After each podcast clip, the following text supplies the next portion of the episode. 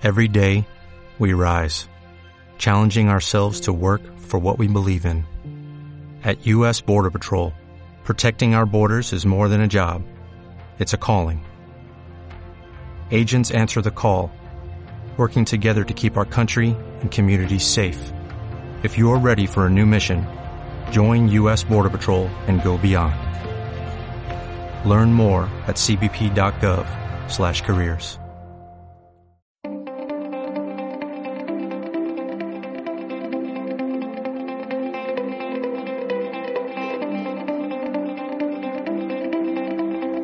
La tecnología con Pablo Trinidad y Fran Blanco.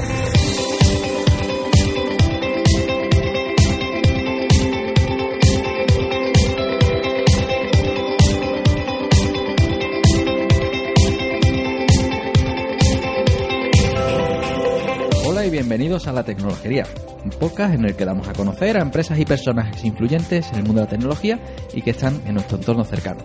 Os habla Pablo Trinidad y a mi lado me acompaña el honorable Fran Blanco. ¿Qué tal, Fran? Pues cómo suena eso. Hola, muy buenas, ¿qué tal? ¿Cómo estamos?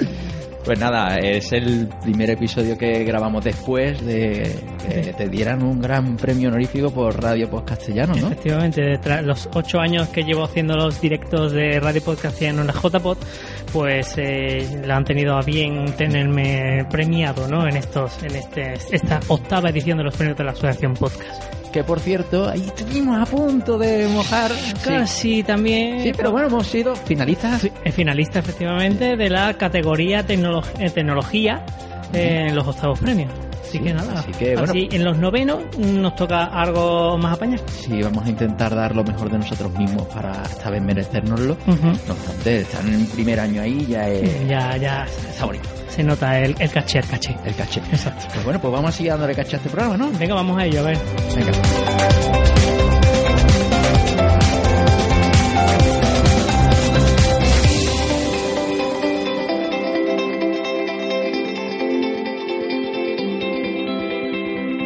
En este capítulo nos lanzamos de cabeza al mundo de la calidad, la calidad en el software y en los procesos.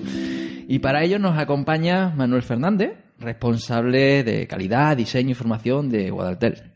¿Qué tal, Manuel? Hola, muy buenas. Pues bueno, mm, tú ya eres un gran oyente de este programa. Es más, tú te- creo que es el primer invitado que viene por pesado. Ya, de tanto insistirte no has tenido ya más remedio que Sí, sí. invitarme, ¿no? es como el, el colega que te encuentras por la calle y dices, sí, sí, a ver si un día quedamos, ¿no? Hasta que al final tienes que quedar. Y, Claro, claro. y- y ese es el día de hoy, ¿no? Entonces, eh, bueno, ya sabes que vas a tener que pasar por la trituradora de romper el hielo. Vale. Y la primera, la primera pregunta, y yo creo que ya va para, yo creo que esta da para bastantes programas, Mm. que es, ¿cuál es la peor paella que te has comido en tu vida? Madre mía. Que no pase los criterios de calidad. Que habría que definir qué es una paella, porque en Valencia te podrían decir Sí, que es determinado arroz con ingrediente. cosas no es paella. Yo qué sé, la peor paella, pues claramente la de mi suegra, ¿no? No, no, no. Hola, venga, Corta, vámonos. corta. No, hombre, la peor paella, pues yo qué sé, pues la típica que te pone que le meten todo lo que había en la cocina, ¿no? La almea, la gamba, pero también lleva la carne, no sé qué. Un champiñón. que cuando va a meter tenedor ahí no puede. Primero tienes que hacer una deconstrucción de la paella para podértela comer. Yo creo que esa podría ser. No sabría decirte el sitio, tengo el mal recuerdo, pero no sabría decirte dónde está ubicada. Probablemente mi mente prefirió olvidar la ubicación de- del local para no volver ahí, ¿no? Sí, eh, yo aquí este verano me tomé una, debí al, campo de, uno- de un amigo y sí, sí, hay un sitio aquí que hace unas paellas estupendas. Mm, Miau. De verdad. No. si ese se hubiera llevado el premio. Pero yo realmente he hecho la pregunta porque tenía ganas de responderla, pero bueno. ya, ya que estamos. Tenía ganas de dar palito, ¿no? Mira que he comido, que he comido en, en comedores escolares, ¿no? Aquí de la Mm. universidad y demás, pero no, hay, hay sitios por ahí que se llevan la palma, ¿eh? Sí, los hay, los hay peores. En, en estas jornadas de, de podcasting, por cierto, eh, para acabar, nos pusieron una paella. En Alicante. En Alicante, efectivamente. No es la peor, porque no eso, pero sí es cierto que es diferente a lo que nosotros tomamos normalmente como arroz, por lo menos en mi opinión. Pero vamos, vamos a dejarlo ahí como otro di- programa. vamos a dejarlo como diferente y ya Sí, está. Porque a este paso, hablando tanto de arroz, o cambiamos el título del programa. o- Exacto. sí. No, no, no, no. La arrocería. sí. bueno, pues vamos a ponernos en, en, en- en el tema, ¿no? Que nos trata aquí este, en este podcast. Así que, por Manuel, para, para saber a dónde nos, nos dirigimos, ¿de qué va eso de la calidad? Bueno, la calidad, yo creo que casi que lo primero sería mejor hacer una serie de definiciones para dejar algunas cuestiones claras porque desgraciadamente es un mundo bastante desconocido, que también esto es un poquito la, la, la insistencia con Pablo de tratar este tema porque creo que Sí. hacemos un poquito de labor social, ¿eh? De didáctica. Bueno, mira, es que la calidad, lo primero es cuando, cuando te dicen tú que eres el, el tío de la calidad, cuando te habla del tío de la calidad, parece que ese es un tío clásico que llevaba a las empresas todos los papeles, la documentación, para hacer ciertas justificaciones, que si de la ISO, de no sé qué. Señora Ainor. Eh, Algo así. efectivamente, efectivamente. Que también sigue existiendo, ¿vale? Sí, sí. ¿Vale? Pero mm, digamos que la calidad que traigo hoy bajo el brazo es lo que se denomina la calidad del software. Y dentro de la calidad del software también habría que hacer una distinción. A mí me gusta hablar por un lado, aunque usemos el término anglosajón, pero por diferenciarlo, de, testing o pruebas, que digamos que es verificar eh, el estado de un producto, software, pues eso sí creo que puede ser más o menos cercano a algunas personas, aunque también tiene mucho que hablar, que hacer pruebas para detectar errores en el software, pero claro, como digo, es algo que se hace a posteriori, ya ha ocurrido y eso va a tener una repercusión tanto en presupuesto como en planificación y demás. Entonces digamos que está ese mundo testing dentro de la calidad y después hay otro mundo que, mm, que también, ya te digo, hay un poco de batiburrillo de conceptos, pero creo que, que es un poquito ya de, de ámbito general llamarlo aseguramiento de la calidad. Y el aseguramiento de la calidad va de procesos va de definir una serie de, de- de procesos, como digo, para determinadas fases de- del proyecto. Y aquí lo que queremos hacer es un control a priori de que eh, no el resultado de los trabajos, sino de cómo se están haciendo los trabajos. Digamos que para intentar asegurar al máximo posible que la llegada del testing pues tenga un- impacto lo, lo menos dañino para, para el proyecto. Podríamos empezar por estas definiciones, aunque Sí. podríamos todavía entrar en mucho más detalle, pero digamos que ese sería mi papel. Por un lado, procesos y por otro lado, pruebas. Eso es. Entonces es el proceso de fabricación y el producto, medir la calidad del producto. Yo medir la calidad de un buen jamón, eso. Eso es, Ahí, punto, ¿eh? Sí, Sí, sí, sí. Pero de ese que se te queda la garganta, ¿eh? eso. Ahí Esos es. son los criterios de calidad, claro. Efectivamente. Bueno, pues vamos a ver eh, cómo has llegado a saber tanto y tener esa claridad de ideas, ¿no? Efectivamente, a ver cómo, cómo llegaste hasta aquí. Así que, pero esto, algún clásico que tiene esto de la tecnología de entrevista es ¿cómo fue tu primer contacto con un ordenador? Bueno, yo creo que, yo creo que un poco como todos, ¿no? Pero casual. O sea, yo era un pequeñajo total y, y un día voy a casa de mi tío y, y me lo encuentro eh, en el balcón de su casa, que él lo tenía acondicionado como una especie de despachito, con un aparato allí. Ya adelanto que era un MSX. Y, y él lo que estaba haciendo allí era eh, pronóstico de, De quiniela. Hielo. o sea, tenía, tenía el ordenador, pero después, curiosamente, y ahora con el tiempo te ríes, ¿no? Tenía después un cuaderno, era un cuaderno tochísimo de, de anotaciones de cuestiones estadísticas, yo qué sé, y él usaba el ordenador para ese tipo de cosas. Y después para los sobrinos, pues los tenía los cassettes de juegos de aquella, de aquella época, y ese fue mi primer contacto. Era la casa, visita a casa de mi tío, y balconcito y juegos de, de MSX. Después, posteriormente, también casualmente, un vecino de mi bloque eh, se aficionó también mucho a esto y se compró un, un 386 y ahí que estaba yo todos los días porque la verdad es que tengo un buen recuerdo, fue un poco mentor porque era, era mayor que yo y en vez de decir vaya niño pesado que está aquí tordeando plátano, él me animaba y él siempre me estuvo enseñando mucho. O sea, todo lo que yo aprendí de MS2, de Command con AutoS, eh, eh, auto, AutoS.bat, AutoS.bat, sí. Confi.sí, todo eso lo aprendí con él. Y de ahí con él di el salto al Windows 3.11 y tal. Y, y bueno y ya lo que estuvo viniendo no pero digamos que fueron cues- cuestiones como casuales que te pone la vida no mi tío con el ordenador un vecino. Ah, bueno tú me has dado sin nombrar pero entre medio mis padres en unos Reyes Magos me compraron una Astran CPC 464 de KC Hombre, y eso- me acuerdo ese día de Reyes de levantarme con la ilusión del niño y mis padres tenían en el salón encendido que tenía como un programita que dibujaba un árbol de Navidad y, verdad. y todo oh. y ahora venía un juego que también yo creo que mis padres lo buscaron a posta, se llamaba Fernández Must Die. apellido. Y era como de guerrilla. ¿eh? Lo buscas después por Google Images y me pega ahí un chocazo a la mente de los recuerdos. Esos han sido mis contactos. Más bien desde el punto de vista lúdico y casual. Hombre, claro. Casual. Pero yo no realmente no tenía orientada la cosa a la programación. Aunque es verdad que con, con el Astran ya algunas líneas de código de esto que tú cogías los libros que venían todas las Sí. líneas que eran trabajo de escriba, o sea, no programaba, era, Era copiar. copiabas y cuando ponías syntax error en la línea no sé cuánto, te iba a la línea, la repasaba visualmente. Me pasa que luego ya, en mi caso, pues sí me entraba la curiosidad de, bueno, ¿y esto cómo funciona? Y he rescatado, la semana pasada rescaté, sí, de casa de mis padres los libros de programación, uno de ensamblador del Astra CPC, increíble. Si yo lo hubiera entendido un poquito mejor entonces. ¿no? ¿dónde hubiera Sí. llegado? Yo, yo me acuerdo que te, que te le hartaba de escribir líneas y te dibujaba un círculo o te dibujaba un campo de fútbol. Pero es que realmente, hombre, hay que reconocerlo, en esas edades. Yo por lo menos me pasaba, yo voy a ser sincero, yo tenía un cajón lleno de juegos y lo que te tiraba era la parte ludópata, ¿no? Hombre, claro, y, y jugaba a juegos de Astran que había muchos míticos.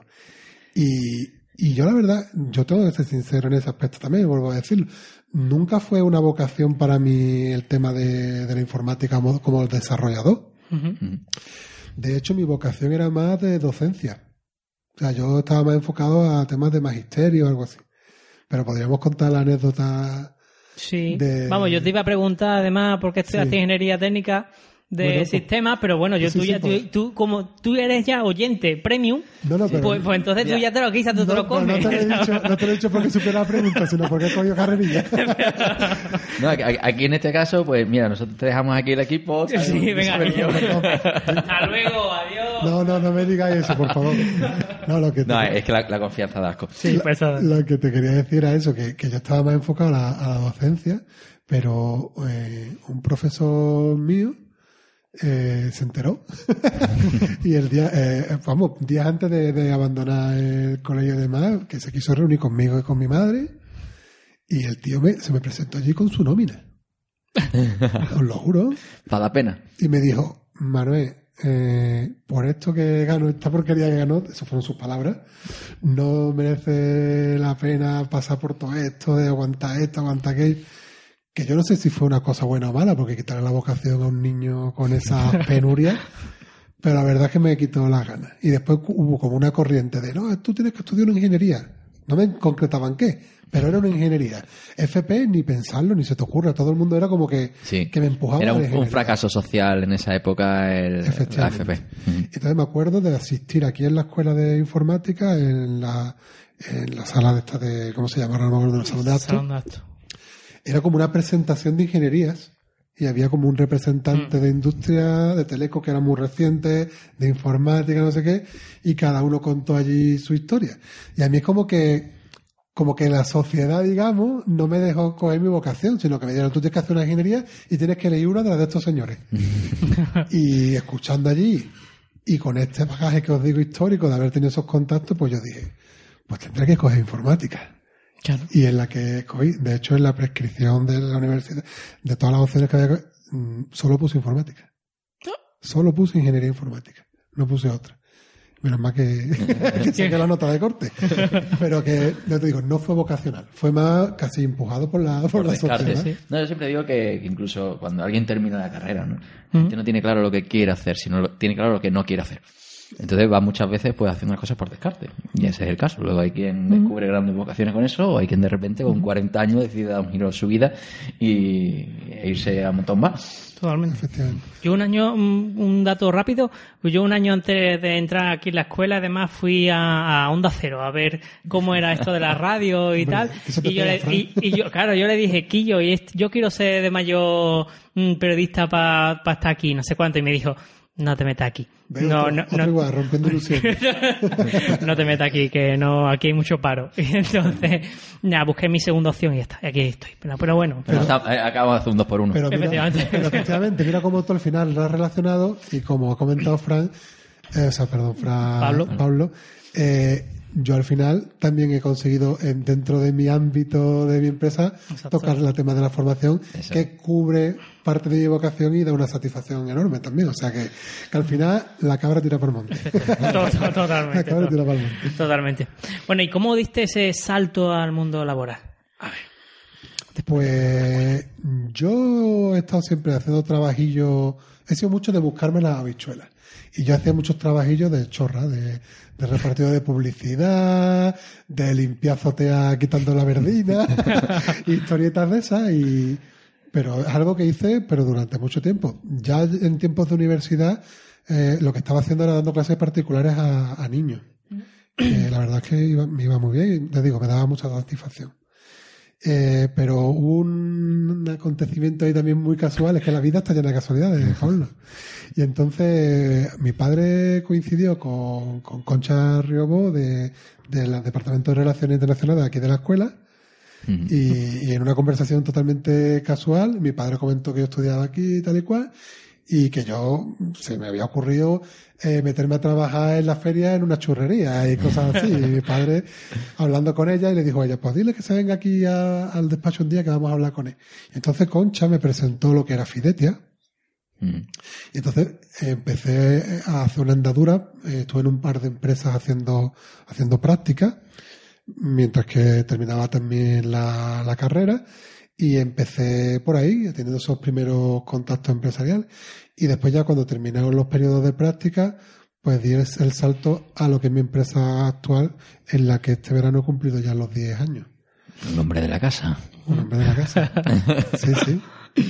Por Eso, para eso hay que, hay que tunear mucho la casa, hay que ponerla guapa por dentro y por fuera, ¿no? Y ahí es donde estás tú poniendo el toque de calidad y la formación y tal. Claro, siempre todas las mañanas con la ilusión de ver que conseguimos mejorar eh, en los procesos y en el día a día de los compañeros. Bueno, pues ya que hemos llegado al día de hoy y nos hemos reído un ratito, pues... Nos vamos a remangar, ¿no? ¿Eh? ¿Qué? Nos vamos a remangar. ¿no? Eso, vamos Venga, a va. meternos en el Venga. fango, ¿no? Venga. En el fango del- de la calidad del software. Mm, Vamos a dar un poquito de contenido Hmm. en esta Vale. cuarta temporada. Así que vámonos con esa primera parte del testing que hemos dicho que es eh, la parte del producto, ¿no? La parte de las pruebas, ¿no? Las pruebas para medir pues que un producto tenga calidad, que es esa X, Exacto. que bastante tiene muchos factores que acaban sumando, ¿no? Efectivamente.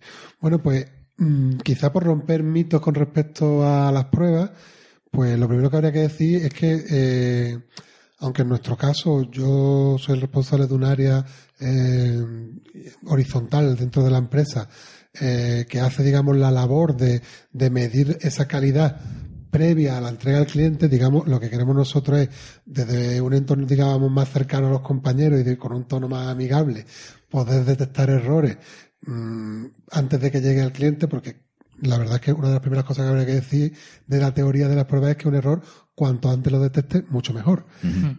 Pero por algo muy, por algo muy sencillo, porque es más económico. Hombre, claro. Es más económico. Y el primer error es hacer algo que el cliente no te ha pedido o que no Eh, quiere. efectivamente, ahí podríamos empezar. ¿no?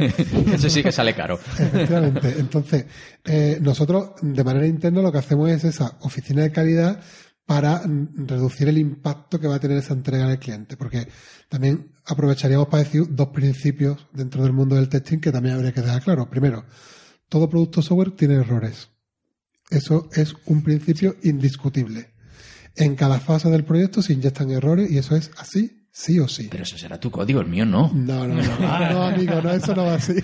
Eh, eso, eso es lo que dicen. Eso es lo que dirán algunos. Eso es lo que dicen algunos. Pero todo proyecto software tiene errores y se inyectan en cada fase. Cada fase, cada vez que interviene alguien en un momento, inyecta errores. Eso es un principio. Pero es que ahora hay otro principio, que es que las pruebas nunca son exhaustivas. O sea, nunca en una prueba detectas todos los errores. Entonces dirás, oye, que me estás vendiendo. O sea, todo el software tiene errores y yo paso por pruebas y te dirá la gente, hago esa inversión en pruebas y gasto horas de proyecto en pruebas y aún así yo voy a llevar error al cliente, pues sí. Y lo mejor es que tú lo sepas y lo tengas clarísimo como jefe de proyecto ya y que tu cliente también lo sepa. Lo que nosotros vamos a quitar son los errores de bulto, principalmente, digamos, en unas pruebas funcionales. Porque mm, fíjate qué imagen puede dar Pablo, que yo le he entregado a un cliente y lo primero que haga es darle al primer botón de la pantalla y me salga un pantallazo. Eso da muy mala imagen. Evidentemente habrá errores, pero errores a lo mejor que se dan en una casuística muy extraña, en una operación que haces tú una vez al año, pero en lo que es el caso de uso más habitual del día a día, eso tiene que ir impecable. Ese típico error que tú dices, es que esto no lo han probado. Eso es. Ese, ese no lo que han probado es muy triste. Y es lo que nosotros queremos eh, amortiguar con la oficina de, de calidad. Que eso no, no ocurra. Pero ¿a dónde quería ir en realidad? Que, que no tenemos que, digamos, mm, dejar la responsabilidad de la calidad del software en esa oficina de calidad, ya sea interna o si no tienes la suerte de tener una oficina interna, en una prueba de aceptación de tu cliente. La responsabilidad sobre la calidad del software está desde el primer momento en, desde- de todo el mundo que participa, tanto del analista que va a hacer la toma de requisitos con el cliente como el desarrollador que tira la primera línea de código. Y en todos esos momentos hay diferentes actuaciones de calidad que podríamos hablar en detalle. Quizá si nos centramos un poquito a lo mejor haciendo como una línea un poco en el tiempo, Sí, pues está ese primer paso en el que muchas veces mm, esas pruebas, esto- yo lo comparo con el médico que se pone los guantes, ¿no? Es decir, Sí. es- esa, esa actitud de antes de empezar a hacer algo, voy a, a ser precavido, ¿no? Que yo creo que eso, es- que eso nunca se habla, que es la actitud y la formación del personal que mete mano. Es decir, un programador primero tiene que tener una sensibilidad por la calidad para no hacer porquería. ¿no? Sí. Entonces, esas pruebas unitarias, que es mm, probar las unidades, ¿no? De primero de uno en uno y luego ya empezamos a complicar las cosas. Además ¿no? que eso que has dicho no lo tengo, no lo puedo pasar porque creo que es fundamental. O sea, el programador tiene que, por un lado, preocuparse, por supuesto, de la responsabilidad que tiene, de la tarea que se le ha encomendado, pero después hay un- una responsabilidad dentro de su equipo de trabajo, una responsabilidad compartida, y después hay una responsabilidad corporativa de tu empresa y una responsabilidad social. Porque ese producto va a salir a la calle y va a haber unos ciudadanos, unos clientes que lo van a usar. Entonces, el desarrollador, desde el momento que está empezando a trabajar, tiene que estar pensando en hacer su trabajo con la mayor calidad posible. Una persona que elabora un informe de, digamos, modo texto, eh, un OpenOffice o, o un Office, depende de cómo queramos ver el software libre, ¿no? Eh, cuando tú estás escribiendo un texto, a que a nadie se le ocurre pensar que yo te entregue un texto, un documento, sin haberle pasado un corrector ortográfico, todo lleno de fallos. eh, Pero si eso ya no está de moda, el corrector ortográfico. hombre, sí, está, está sobrevalorado. pero, pero alguien que escribe un documento, lo- no se le pasa por la cabeza a nadie pensar que eso no tiene que ir con unas mínimas características de la calidad, ¿no? De buena comunicación, de que se entienda lo que se está escribiendo para que el lector. Mm. Bueno, pues el código fuente es lo mismo. O sea, el código fuente, el desarrollador que está escribiendo ahí tiene que tener una serie de aspectos en cuenta. Primero, tú decías pruebas unitarias. Por supuesto, cada uno de tus métodos en sí mismo tiene que funcionar. Eso parece muy obvio, ¿verdad? Pero es que un método tiene diferentes Sí, Eh, casuística, casos de uso. eh, Bueno, no, y podríamos decir incluso eh, caminos. Sí, Porque claro, por cada, por cada if, por cada bucle, Claro. un camino. Y cada uno de esos caminos tú lo deberías de probar. la cobertura del código. Ahí, es Ahí donde estamos, ahí estamos. Dice, esto yo lo pruebo, pero bueno, si Pero no pruebas probado todos los caminos dentro, El camino feliz, ¿verdad, amigo? Claro. Tienes que probar todos los caminos. Eh. La- los caminos alternativos y las excepciones. Ah, Ahora que has dicho eso, el camino feliz, yo siempre a mí me gusta hablar de la programación defensiva, Sí. ¿no? Que esa, es esa actitud de pensar que el software mm, cómo falla, no cómo va a funcionar en el caso feliz. Bueno, ahí tenemos unas grandes tendencias como el TDD o el BDD. Sí. Que- que- el, el TDD que es Test Driven Development o desarrollo dirigido por ya estoy pruebas. usando palabras Sí, sí, de lo que hay que para, evitar. para que no lo ha escuchado nunca. Test Driven Developer, o sea, desarrollo guiado por prueba, que fijaros, fijaros que romper totalmente eh, los paradigmas. ¿no? Para que no lo haya escuchado nunca, venga, resumen rápido. Bueno, pues eso es que tú empiezas a desarrollar por el caso de prueba. O sea, tú primero piensas la prueba que, que tendría que hacerse para ver que lo que vas a hacer funciona y después desarrollas el código que, que, digamos, complementa esa prueba. Eso, el que, claro, si tú no has programado nunca y yo te lo explico ahora como que es la forma en la que tú programas lo, lo asimilas de una manera na- más natural. Pero el que lleva años desarrollando con los métodos más clásicos le dices esto y se le pone la Explota la cabeza, cabeza. loca. Sí, sí. Y además, ah, lo que pasa es que mu- mucha gente se salta el primer paso, es haz la prueba y pruébala. No he hecho todavía el código. Claro, si pasa la prueba, directamente la prueba está mal, ¿no? Es decir, si, si una prueba con el código que todavía está en blanco funciona, es que la prueba está mal. ¿Vale? Entonces ese es el primer paso que mucha gente se salta, probar la prueba. Pero estas técnicas del TDD son las que te garantizan el palabra que has usado antes de la cobertura. O sea, cobertura es qué porcentaje de tu código está cubierto con una prueba unitaria. Eh, si tú haces el código guiado por la prueba, todo tu código está cubierto. O sea, no hay ningún ninguna línea de código que no tenga una prueba. Hombre, si eres exhaustivo con las pruebas que has diseñado y, un poco, pues cuando tienes un método piensas todas las formas en las que se puede utilizar este método, todas las formas en las que se puede utilizar Pero digamos que partes del 100% y después a lo mejor bajas hasta el 80% y lo otro es partes de cero y a ver si cubro 20. Claro. Es la manera de como de, ponerte el listón más alto. Pero el tema es, estamos hablando de que eso es labor de desarrollador. O sea, aquí no interviene para nada un un técnico de testing, sino que es el propio desarrollador el que se tiene que estar preocupando a medida que está haciendo su código de hacer esas pruebas unitarias. Y, el, y podemos decirle, vamos a vendérselo bonito. ¿Para qué le va a servir a ese hombre las pruebas unitarias? Pues eso tiene un valor muy importante. Lo que pasa es que como todo de la calidad son cosas que se ven a medio, a largo plazo. Pero es que tú tener una buena cobertura de código, yo lo pongo el ejemplo que son como detectores de humo. O sea, si yo tengo un programa, tú me un, un software de 200.000 líneas de código. Y yo ahora eh, lo, lo echo a correr y, y, me falla algo. Que ayer funcionaba. Ayer funcionaba, porque eso es el tema, cuando hay iteraciones, cuando hay incremento, bueno. Entonces, eh, yo hago un incremento en mi software y algo que funcionaba deja de funcionar.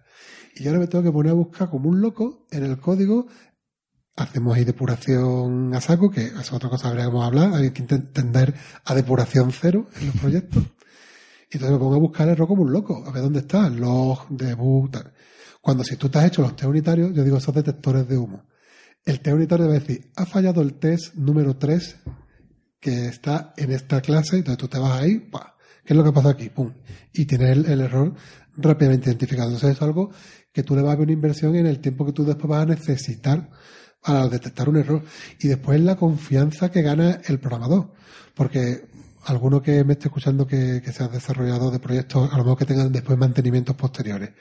Cuando a ti te viene tu jefe de proyecto y te dice, tenemos un evolutivo del proyecto, te echas a temblar, amigo, te tiemblan las piernas porque dices, yo mejor no toco ahí, que se derrumba todo. Sí, porque hay veces que, ya esto creo que alguna vez lo hemos hablado, que es, tú miras el código y dices, eso no lo he hecho yo, esto lo ha hecho otro hay, veces que con una semana de diferencia nada más. Sí, sí, sí.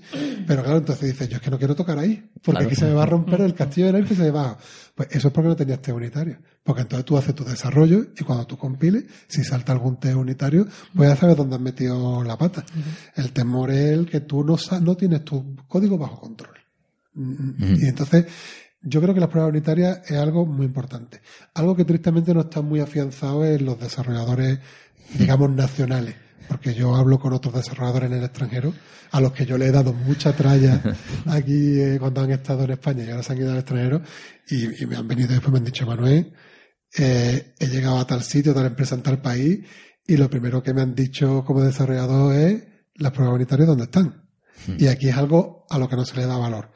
Y hay que fomentarlo, porque yo creo que es para el desarrollador hacerlo un mejor profesional. Lo que decíamos antes, el escritor ¿no? Se escribe, que escriba sin errores, sin fallos, que se le entienda, pues hacer una, un código con unos buenos test unitarios y si quieres podemos también hablar de la calidad del código y algunas métricas que también complementarían esa parte del, de la responsabilidad del desarrollador, le hace un mejor profesional sin duda. Sí, porque ahí estamos hablando de la parte, digamos, funcional, es decir, que las cosas funcionen, pero luego todos los, todos los programadores, incluso muchas veces se enseñan primero a programar, ¿no? En los primeros cursos con nombres de variables que no tienen sentido, con esos nombres prohibidos, con letras, con PP, bar, temp, eh, cont, ¿no? Y cosas así, ¿no? Las is y las jotas en los bucles.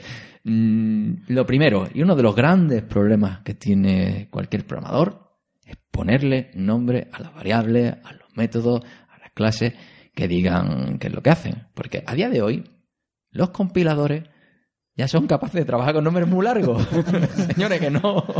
Efectivamente. Entonces, esa parte, todas esos, esas cosas que dificultan luego el mantenimiento, tú puedes pasar una prueba, pero si hay uno que hace un mal código y otro que hace un buen código, tenemos herramientas que nos dan el, el cante, ¿no? Efectivamente. Además, eso es importante porque no es dejarlo al buen criterio del desarrollador, en este caso, eh, cuáles son sus estándares o sus métricas en su código para la calidad del código que cada uno decida, ¿no? Tenemos estándares internacionales que, que están ahí para usarlo y, y además yo creo que son unas herramientas fabulosas para los desarrolladores. Voy a poner sobre la mesa una que creo que ahora mismo es el referente, que es SonarCube. Sí. Eh, SonarCube es una herramienta, para quien no la conozca, que lo que hace es coger el código compilado de, de tu repositorio, ya sea Subversion, Jira, el que sea.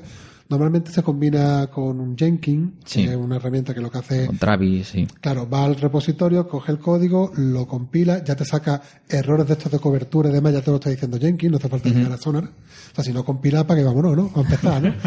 Entonces, ahí te lo dice Jenkins, pero Jenkins cuando coge ese, ese código y lo compila, lo manda a SonarCube. ¿Y qué hace SonarCube?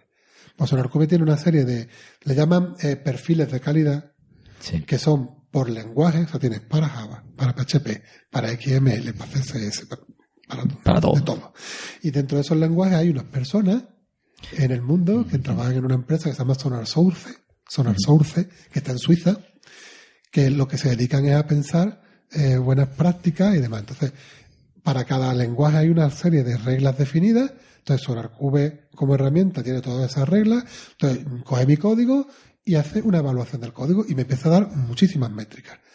Métricas que ahora podemos hablar de algunas en concreto, por ejemplo, como puede ser la deuda técnica. Hombre, que, que eso al, al final es un agregado del número de horas que estima que tienes que invertir para arreglar toda esa mierda. Eso efectivamente, es muy curioso porque lo que te está diciendo es eh, de todos los errores que según estos estos señores han definido que son malas prácticas a la hora de tu codificar, pues te está diciendo que además ellos tienen hasta cuan- cuantificado cuánto se tarda en arreglar una de estas malas prácticas. Algunas personas cuando ven esa cantidad se sorprenden. Y Sí, dicen, sí. en arreglar esto tardo dos horas. Claro, es que estos señores de calidad precisamente piensan con la calidad. Es decir, dos horas porque ellos están pensando que ese, eso necesita que localice el error, que lo arregle, que lo documente, que le hagan la prueba. De todo eso es lo que tarda dos horas, no ir a cambiar una por una variable. Sí, quien ha hecho, por ejemplo, un patch en un, en un proyecto de, de código abierto, pues eh, te darás cuenta de lo complicado que es, que, que luego también tienes reglas de estilo, es decir, tú a lo mejor lo arreglas rápido y oye, es que tienes que poner un espacio delante de los paréntesis o tiene que y todo eso ya hace que te vuelvan a saltar otros errores y no es todo tan sencillo. No, porque además la gente que digamos que, que son más reaccionarias con este tipo de, de productos, porque a todo el mundo, a nadie le gusta que le digan No. que es feo su hijo, ¿eh? Hombre, Eso no le gusta todo, a todo el mundo quiere salir guapo en las fotos. Efectivamente. Entonces, normalmente achacan. Esa herramienta lo que me dice es que no he puesto la llave al final de la línea y la he puesto en la siguiente regla. No, señor. Esta herramienta te está dando incluso posibles mm, errores de seguridad. Te da, también te lo que dice Sí. errores de rendimiento, de, de a lo mejor alguna Las concatenaciones, las concatenaciones de cadenas, por ejemplo. muchísimas ¿sabes? cosas muy interesantes, errores que te pueden causar eh, excepciones, bloqueos. O sea, Hmm. estamos diciendo, fijaros lo que estamos diciendo, que el desarrollador, simplemente en su labor de desarrollo, sin tener nadie dedicado a mirar si esa persona está haciendo bien su trabajo o no, esa área de testing que hablábamos, el desarrollador, con una herramienta como SonarCube y con una buena cobertura de test unitario, es que si eso lo hiciera bien, no necesita más. Señores del Ministerio de Justicia, ya saben lo que necesitan. No necesita nada. Y además que Sonar, So- SonarCube es muy didáctica. Sí. Porque te dice, Nosotros lo hemos utilizado en, en asignaturas, sí, es Mira, fantástico. A mí me parece siempre muy buena herramienta para personal que llega nuevo a, a un proyecto. Hmm. Porque cuando alguien llega a un nuevo proyecto, lo primero que quiere es que conozca el proyecto.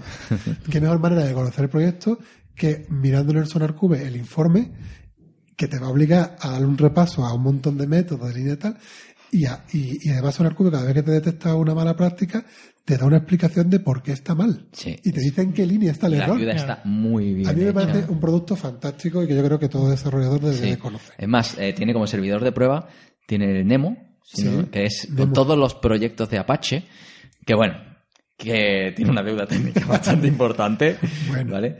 Pero es como decimos, Sí. todos los proyectos tienen errores, todos Sí. los proyectos tienen deudas. La deuda técnica cero no, no compensa. Yo creo que ponerse ese umbral No. eh, Y hay veces que, que tú directamente dices, sí, esto y esto es así, y lo dejas. Pero tienes que ser consciente, eso es como los warnings, las advertencias, ¿no? Cuando tú compilas y dices, cero errores y 258 warnings, y dices, da igual, cuando llega a 300 empezará a borrar, ¿no? y y no, no le haces caso, son warnings, y eso es que no tiene éxito. Mm. Míralo, porque muchas veces te estás advirtiendo de cosas que luego te van a dar la cara en tiempo de, de ejecución y ya es tarde. Cuanto más tarde, pues más complicado va a ser filtrar. Y no me gustaría dejar de pasar otra métrica. Bueno, Sonarcube tiene muchísimas métricas que no hemos tratado. No, no, no. Entramos cohesión, acoplamiento y demás. Pero pues hemos hablado de deuda técnica, pero sí me gustaría hablar de otro más, que es la complejidad ciclomática. Ah, fantástico. Me, me- me encanta, además. es fantástico. Me he quedado a vivir aquí.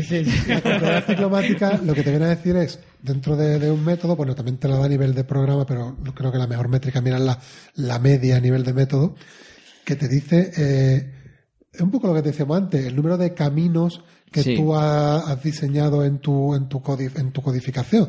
O sea, eh, cuántos posibles hilos podrían recorrer ese, ese método. Entonces, ese, ese, ese baremo de complejidad ciclomática es muy interesante, porque la complejidad ciclomática, si, si tiene un valor alto, que también hay unos estándares que podríamos hablar, si tiene un valor alto significa muchas cosas. Significa que si ese proyecto va a tener un mantenimiento posterior, es también muy habitual y todos sabemos que muchas veces retoma ese código otra persona diferente que el que lo hizo. Entonces, si ese método tiene una complejidad ciclomática alta, quiere decir que la persona que venga detrás va a tener muy complicado para entender lo que la persona que estaba antes había desarrollado. Le va a costar mucho trabajo entender ese código. Entonces, eh, para los mantenimientos, para los evolutivos, es un otro, otro baremo. O sea, si tienes que mirar dos cosas dentro del Sonar Cube, deuda técnica y complejidad ciclomática. Después te puedes llevar horas mirando mucho. Sí, sí. Eh, yo Con me podría perder y ahí. Pero esos dos valores creo que son muy representativos. Y Sí. que todo desarrollador lo tiene que ser presente. Y además hay plugins actualmente que te conectan el propio Eclipse con el Solar Cube y que no te tienen ni que cambiar de contexto. Igual que te está dando errores de compilación, te está dando errores de, de, de- de buenas prácticas. O sea, yo creo que la parte del, del tejado de responsabilidad del desarrollo del desarrollador lo podríamos dejar ahí. Sí, eso. Y yo aquí querría dar un último apunte, que es como, vale, eh, ¿por dónde empezar? Yo nos adelantamos un poco de esa partida, tía, de por dónde empezar. Eh, te lo puedes instalar, lo puedes montar y demás, como hemos dicho, pero también yo recomendaría aquí una lectura de un libro de Martin Fowler, Eh, efectivamente. que no sé si lo tenías tú ahí, lo, ¿no? tengo, lo, Visto- te- lo tenía. Lo tenía, el refactoring de Martin Fowler. Efectivamente, refactoring de Martin, Martin Fowler es mi dios. que algunos tenemos nuestro trabajo tenemos referente por el mundo de la calidad, para mí Martin Fowler. Entonces, hay un libro que es refactoring, refactoring. que lo que te ayuda, o sea, el concepto de refactorizar tiene mucha relación con el que acabamos de nombrar de complejidad ciclomática. O sea, cuando un método tiene mucha complejidad ciclomática, lo que te pide el cuerpo es refactorizarlo para hacerlo más simple. Que refactorizar es que sigue haciendo lo mismo, pero de otra forma. Efectivamente. Y es difícil, ¿eh? Muy difícil. Todas estas cosas son, que estaba hablando aquí, que tal, pero nadie dice que no sea difícil. No, pero te establece, porque además no hay una receta única, y a mí me gusta mucho ese libro porque establece lo que llaman los malos olores. Sí. ¿Vale? Los bad smells. sí, y luego las refactorizaciones son las que tenemos en el Eclipse en todos los entornos de desarrollo. Y que te encuentras con una refactorización es extrae un método y en otro es mm, coge ese método que has creado y lo vuelves a poner en su sitio. Entonces, claro, es que el mismo movimiento ¿no? Mm, puede ser bueno o malo según el contexto. Sí, sí. Y eso de los malos olores es como... Hay veces que no puedes decir esto es negro o blanco, ¿no? Aquí son muy socialmente bipolares, ¿no? Y el nivel del gris. Sí. En ese nivel de gris dices, hay un tufillo a, a error, pero no soy capaz de... Efectivamente. Entonces, este libro de, de Refactoring de Martin Fowler, para los que se quieran animar, como tú dices, a, a entrar en este mundillo, hay que darle, digamos, una buena noticia. Porque es que existe una página que se llama refactoring.com, Sí. que es el libro en la web. Pero la segunda parte, los malos olores no los tiene. Vale, pero sí que tiene todas las Sí. buenas prácticas para que tú puedas entrar con ejemplos también muy didácticos de cada buena práctica, cómo la puedes llevar a cabo. Entonces, eso es una recomendación. También tenía aquí apuntado otro libro que se llama Código Limpio, que es Manual de Estilo para el Desarrollo Ágil de Software, que es de Robert Cecil. También muy interesante en esa línea, que yo lo, digamos, del punto de la calidad para los desarrolladores, que imagino que será la mayor parte de la audiencia, porque esto está así. Y, y después, por otro lado, para el tema de lo que es la herramienta del SonarCube, os invitaría también para el tema de comunidades y demás eh, a que conozcáis una que se llama SonarCube Hispano. Es una comunidad que, que, como su nombre indica, aquí española, que puede entrar, tiene un foro típico de preguntas-respuestas, pero tiene también un apartado de documentación muy interesante con manuales de usuario y de administración de SonarCube. O sea, que tú puedes entrar ahí, tienes documentación a casco porro para montártelo y empezar a tocar, y una comunidad detrás para poder resolver dudas y demás. O sea, yo creo que con estas recomendaciones, Sí. un desarrollador que de verdad se quiera responsabilizar de la calidad de su código, tiene trabajo por delante. Sí, que esa es la parte de, de trabajo individual. Es decir, ¿qué es lo que puedo hacer yo eh, por esta empresa? ¿no? No, no pienses al revés. ¿no? No, y por ti como profesional, porque Exacto. habla muy bien de ti ¿eh? que tengas un código. El código, el código limpio. Yo tengo dos anotaciones. Una, eh, que todos estos libros podrás encontrarlo con nuestros referidos de Amazon y demás. Es muy importante. Y dos, que estoy súper melancólico además escuchando todo esto porque esto Sí. mm, lo probamos en una asignatura con, con, con este señor. Y, y, entonces todas las noches a las 11 de la noche Sonar se activaba Y nos, compilaba. y nos compilaba el código. Pablo, me acabo de enterar que tú has tocado esto en unas asignaturas de... No lo sabía, me alegro muchísimo. En software 2, Pues. En mi época de estos temas, como tú comprenderás, no se hablaba nada.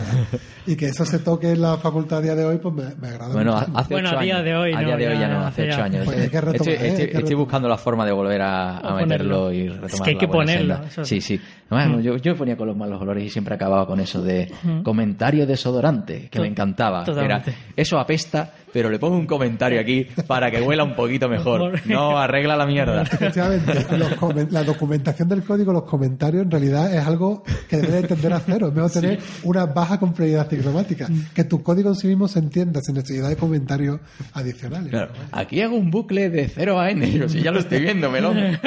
Efectivamente, pero, Sí. pero que lo estés viendo y que se entienda. si no- Eso es. Dice, la I son las filas, la J las columnas. Coño, pues la I llama la columna de fila y la J llama la mm, columna. bueno. Sí. Bueno, pues eso es, Esa ahí es que la lo lleváis. parte Sí. Por encima del desarrollador.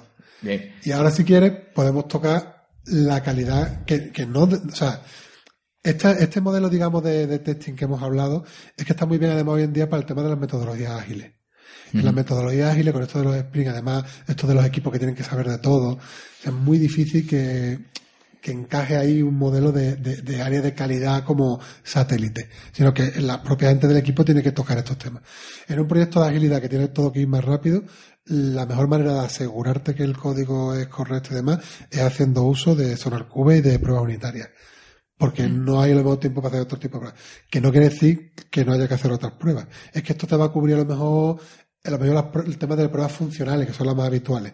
Pero cuando haya que hacer un- una buena, un buen estudio de rendimiento, carga y estrés, eso no te lo va a quitar nadie. Que si quieres ahora hablamos de este otro tipo de pruebas Sí, venga. pues. que, que ya no están, digamos, en la responsabilidad del desarrollador, sino que sí que tiene que haber alguien más especializado. Vamos a hacer por lo menos de la parte de calidad del software una cobertura del 100%. ¿eh? Qué calidad. Pero Qué bien, vamos, a, vamos a quedarnos si queréis en un punto más supervisado, Sí. pero por lo menos para que se conozcan las terminologías. Exacto. Bueno, entonces, digamos que hay una parte primero de control de calidad del código que hemos dicho, pruebas unitarias y no hemos nombrado pero también pruebas de integración, que también son pruebas a nivel de código.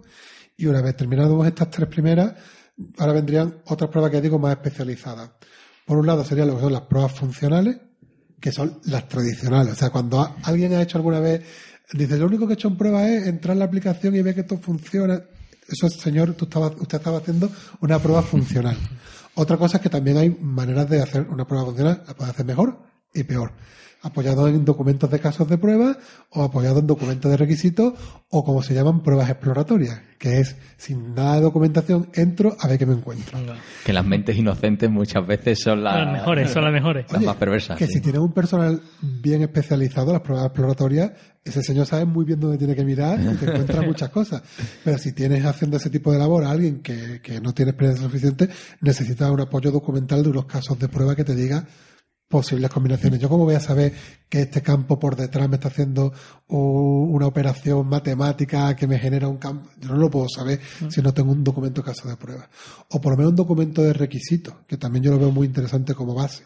Si no se quiere invertir en hacer un documento de caso de prueba, un buen documento de requisito, porque el documento de requisito me va a decir qué es lo que, lo que quería el cliente. Entonces yo voy a poder comprobar si se ha hecho lo que quería el cliente o si había algo que quería el cliente que tú no has hecho.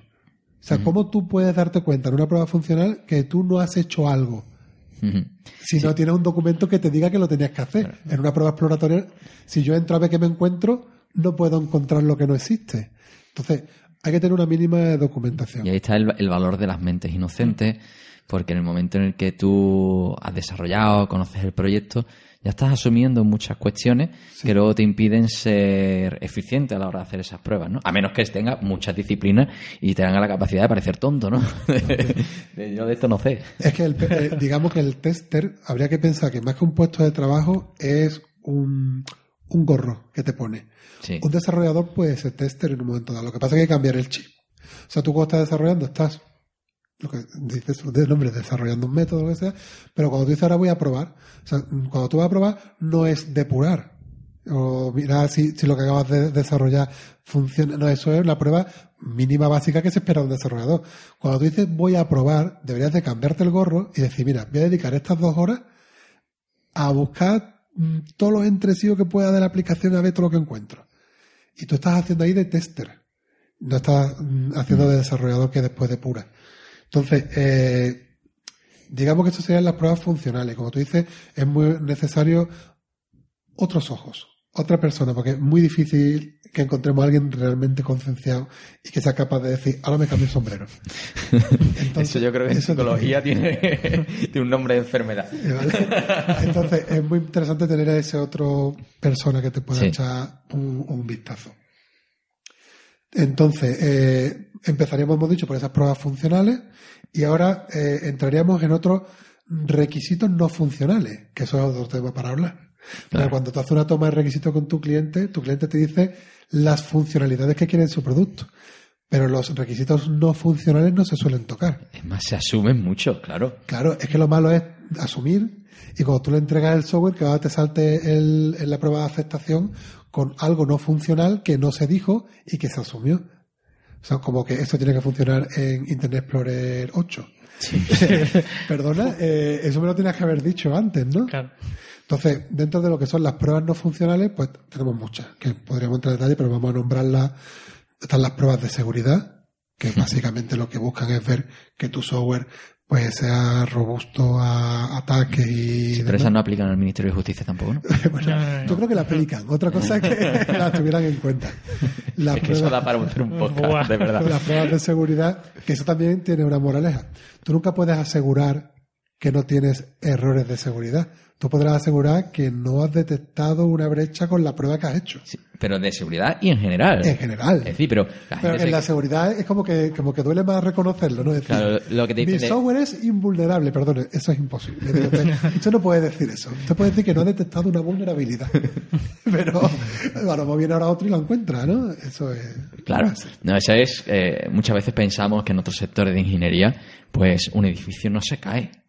Pues sí, si hay un terremoto de grado 9, pues al- seguramente todos los edificios de Sevilla se caerían. Pero es que tú cuando construyes lo haces con respecto a un, un entorno de explotación, ¿no? un contexto donde aquello pues se va a llevar a cabo. Entonces, hombre, que lo podrías hacer edificios resistentes a terremotos de grado 9, pero seguramente no te rente.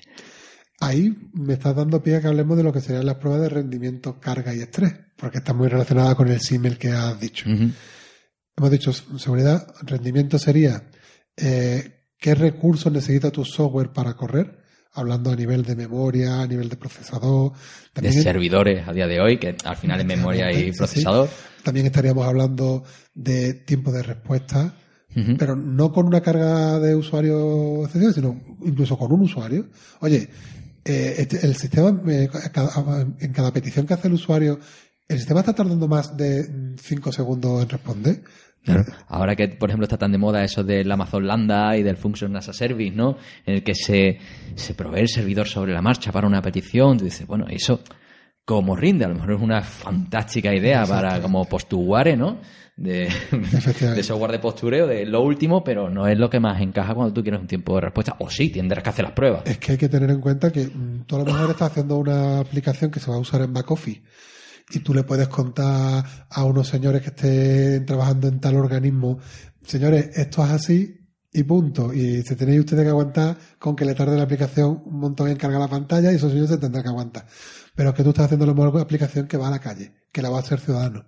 Y explícale tú al ciudadano que se tiene que esperar más de 5 segundos que le cargue una pantalla.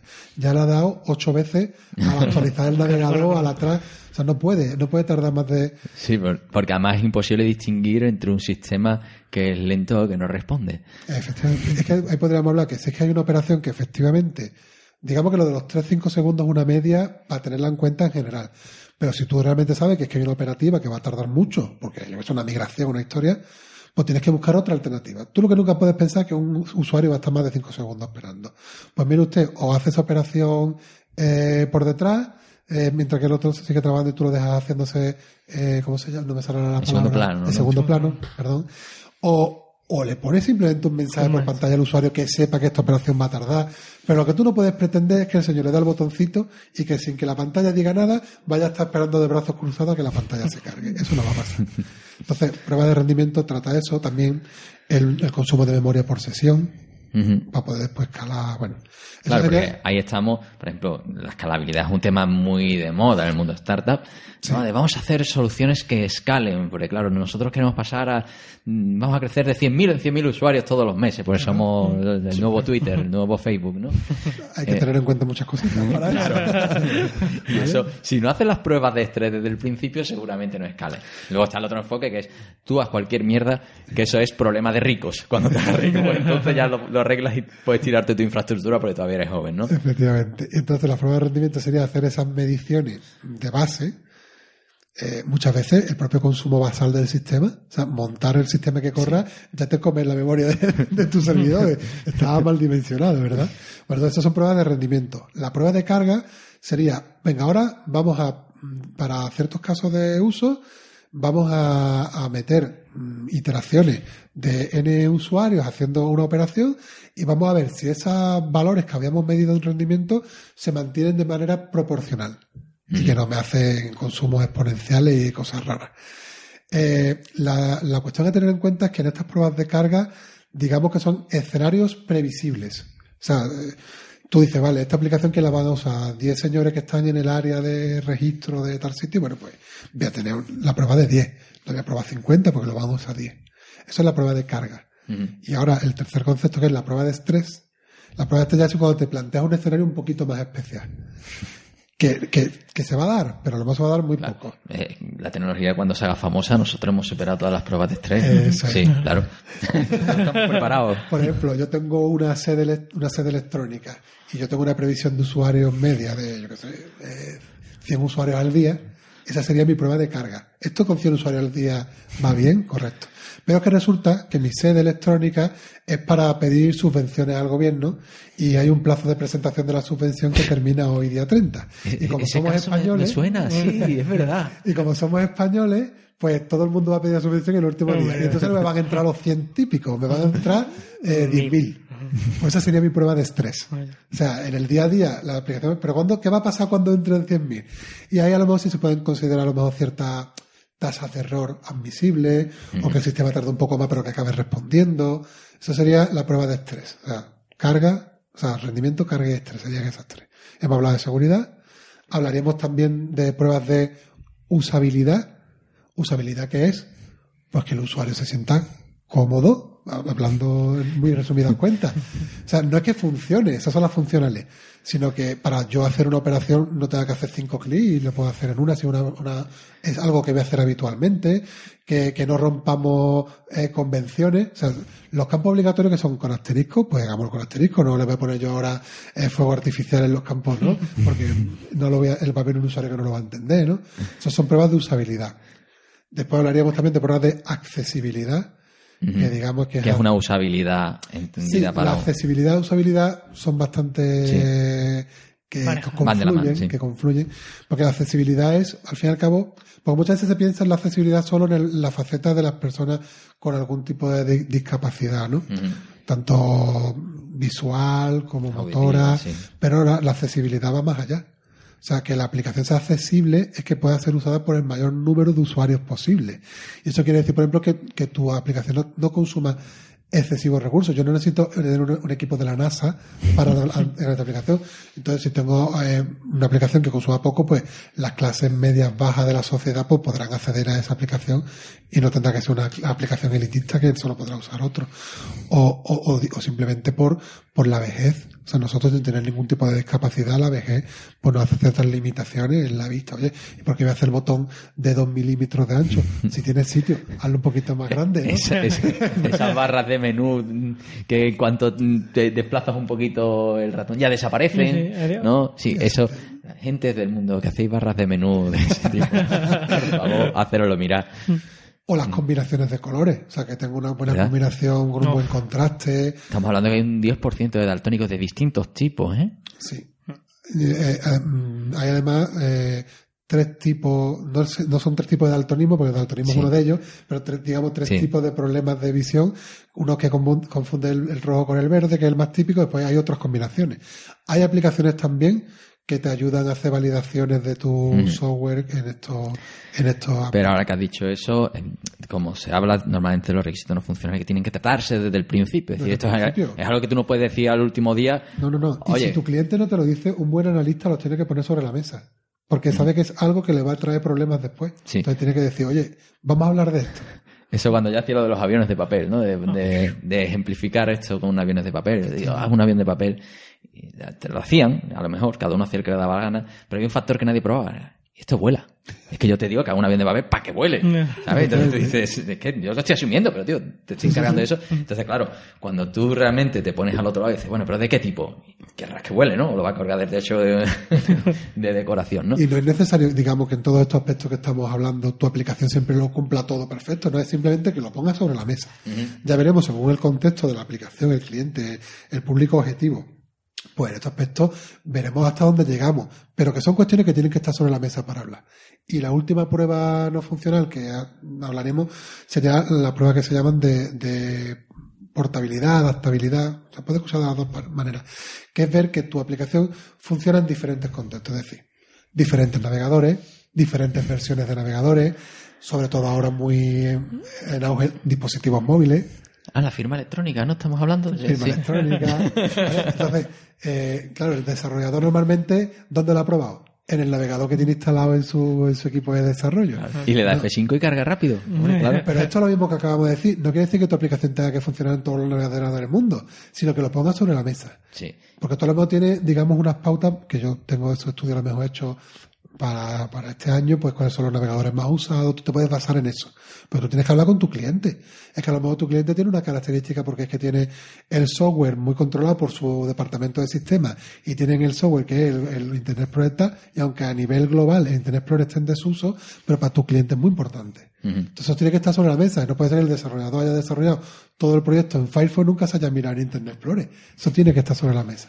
Bueno, pues como esta, muchísimas pruebas que se pueden abordar, mucho trabajo por hacer y sobre todo yo creo que tener este espacio para, para divulgar esto, para que cada vez todo el mundo nos preocupemos más, tanto las empresas como los clientes, que los clientes también empiecen a exigir más este tipo de cuestiones. No, lo que está claro es que tú no te aburres en tu día, ¿no? nada más que con esto.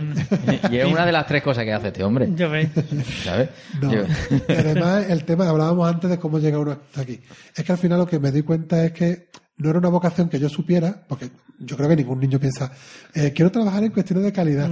Pero al final yo he visto que he encajado como anillo al dedo, porque sí es verdad que requiere ser una persona metódica, organizada, también con un poco de vocación de servicio, de que te preocupe que lo que tú estás haciendo vaya a funcionar y lleve a un buen puerto, ¿no?